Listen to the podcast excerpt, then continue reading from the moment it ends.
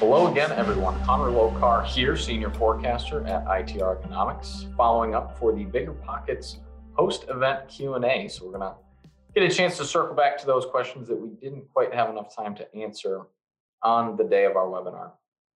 So we're going to go ahead and jump right into it. So uh, first up, doesn't the COVID foreclosure moratorium make housing payment data look stronger than it actually is?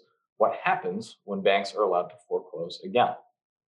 So I think that's a great point. I, I talked to that lightly on the webinar as far as, you know, that's a variable that um, it, it's uncertain right now. And I think it certainly is massaging some of the you know, multifamily vacancy uh, information. I think it's probably masking some of the, um, you know, probably non-payment delinquencies on you know, mortgage data uh, and you know, obviously preventing some foreclosures there. So I think it is making that look stronger than it is. So you know what's happened since we've had a chance to when, when we connected on that webinar is you know it's a fluid situation. So we we saw some initial proceedings for uh, of the expiration of the eviction moratorium, and uh, that has been tentatively halted. So now the the CDC uh, is apparently making uh, housing policy, and, and they basically issued penalties on the uh, grounds of the Delta variant and the ongoing health crisis.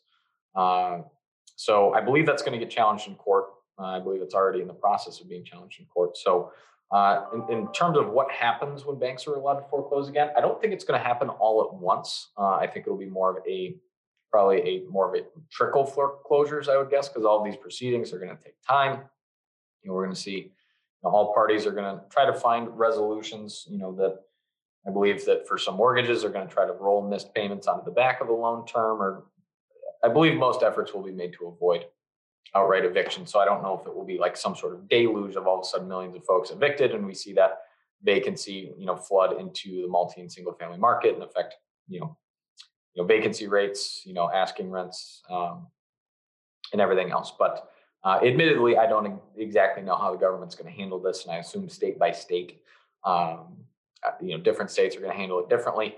But I, my inclination right now is it's going to be more of a trickle than a flood in terms of, you know, forthcoming foreclosures uh, to really rock the market, though it could feed into what we think will be slowing growth dynamics as we move into 2022.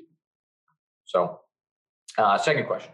Uh, can you talk a little bit about rental projections for residential properties? So, uh, you know, I'm assuming that that is asking about rents on the multifamily side of things. You know, we are seeing upside pressure on, you know, asking rents uh, our expectation, whether it's for asking rents or I guess indirectly, you know, mortgage payments based on price, um, you know, we should see less pressure to the upside next year. We're seeing developers are pouring massive amounts of units uh, for both single family, you know, averaging north of 1.1 million units uh, for single family starts right now. Multifamily is up nearly 50% quarter over quarter right now. So we're going to see more supply brought to bear over the next several quarters. We anticipate that that's going to facilitate some downside pressure on price growth from a single family property perspective, likely facilitate some, some less uh, you know, overt upside pressure on asking rents uh, as well next year. Uh, and you know, with the added variable of what I just discussed as far as, you know, eventually, you know, this one would think the eviction moratorium will go away at some point. When that happens, that'll start to trickle some more vacancy into the marketplace as well, which will also adversely affect rent growth, one would think. So, uh, and, and finally, here we have will crypto, in parentheses, especially Bitcoin, uh, be a good hedge against the coming economic downturn? Uh, this is a tricky question because I I like crypto. I, I think that as an investment opportunity, it's interesting. Uh, certainly, I think as a dollar hedge and perhaps just a, a part of your portfolio, just a broader hedge, it's interesting. But I don't necessarily trust governments to leave it alone and let it function as it's supposed to. So I know Bitcoin kind of had a rough couple of months there. Now it's it's back. Uh, Bitcoin and Ethereum uh, for a couple of the headliners are back into a tentative upward trajectory here. Uh, you know, my concern is you know a, possible amendment for the infrastructure bill, for example, is uh, you know a crypto tax. You know, trying to you know, the government trying to recruit more tax income there. So so my my pure inner self, I guess, you likes crypto and thinks it could be a good hedge opportunity against the coming downturn.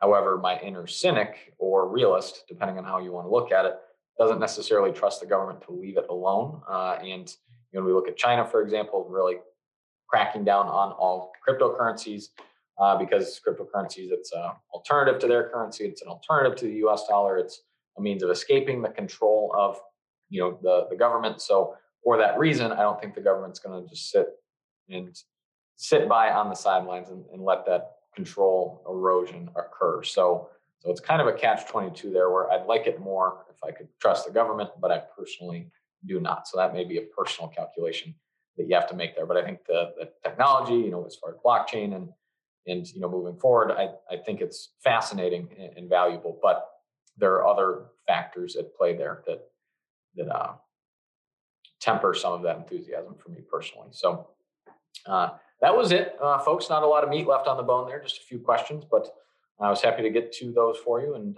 as uh, always, if you have any follow up questions, please reach out to ITR Economics. Go to itreconomics.com, check out our blogs, uh, our trends talks, other posts, and a lot of cool content on there for you. Often I'll be writing about some of the things that you asked about uh, here in this uh, follow up Q&A today. So thanks for checking in. I'm Connor Lokar. I will see you on the next one.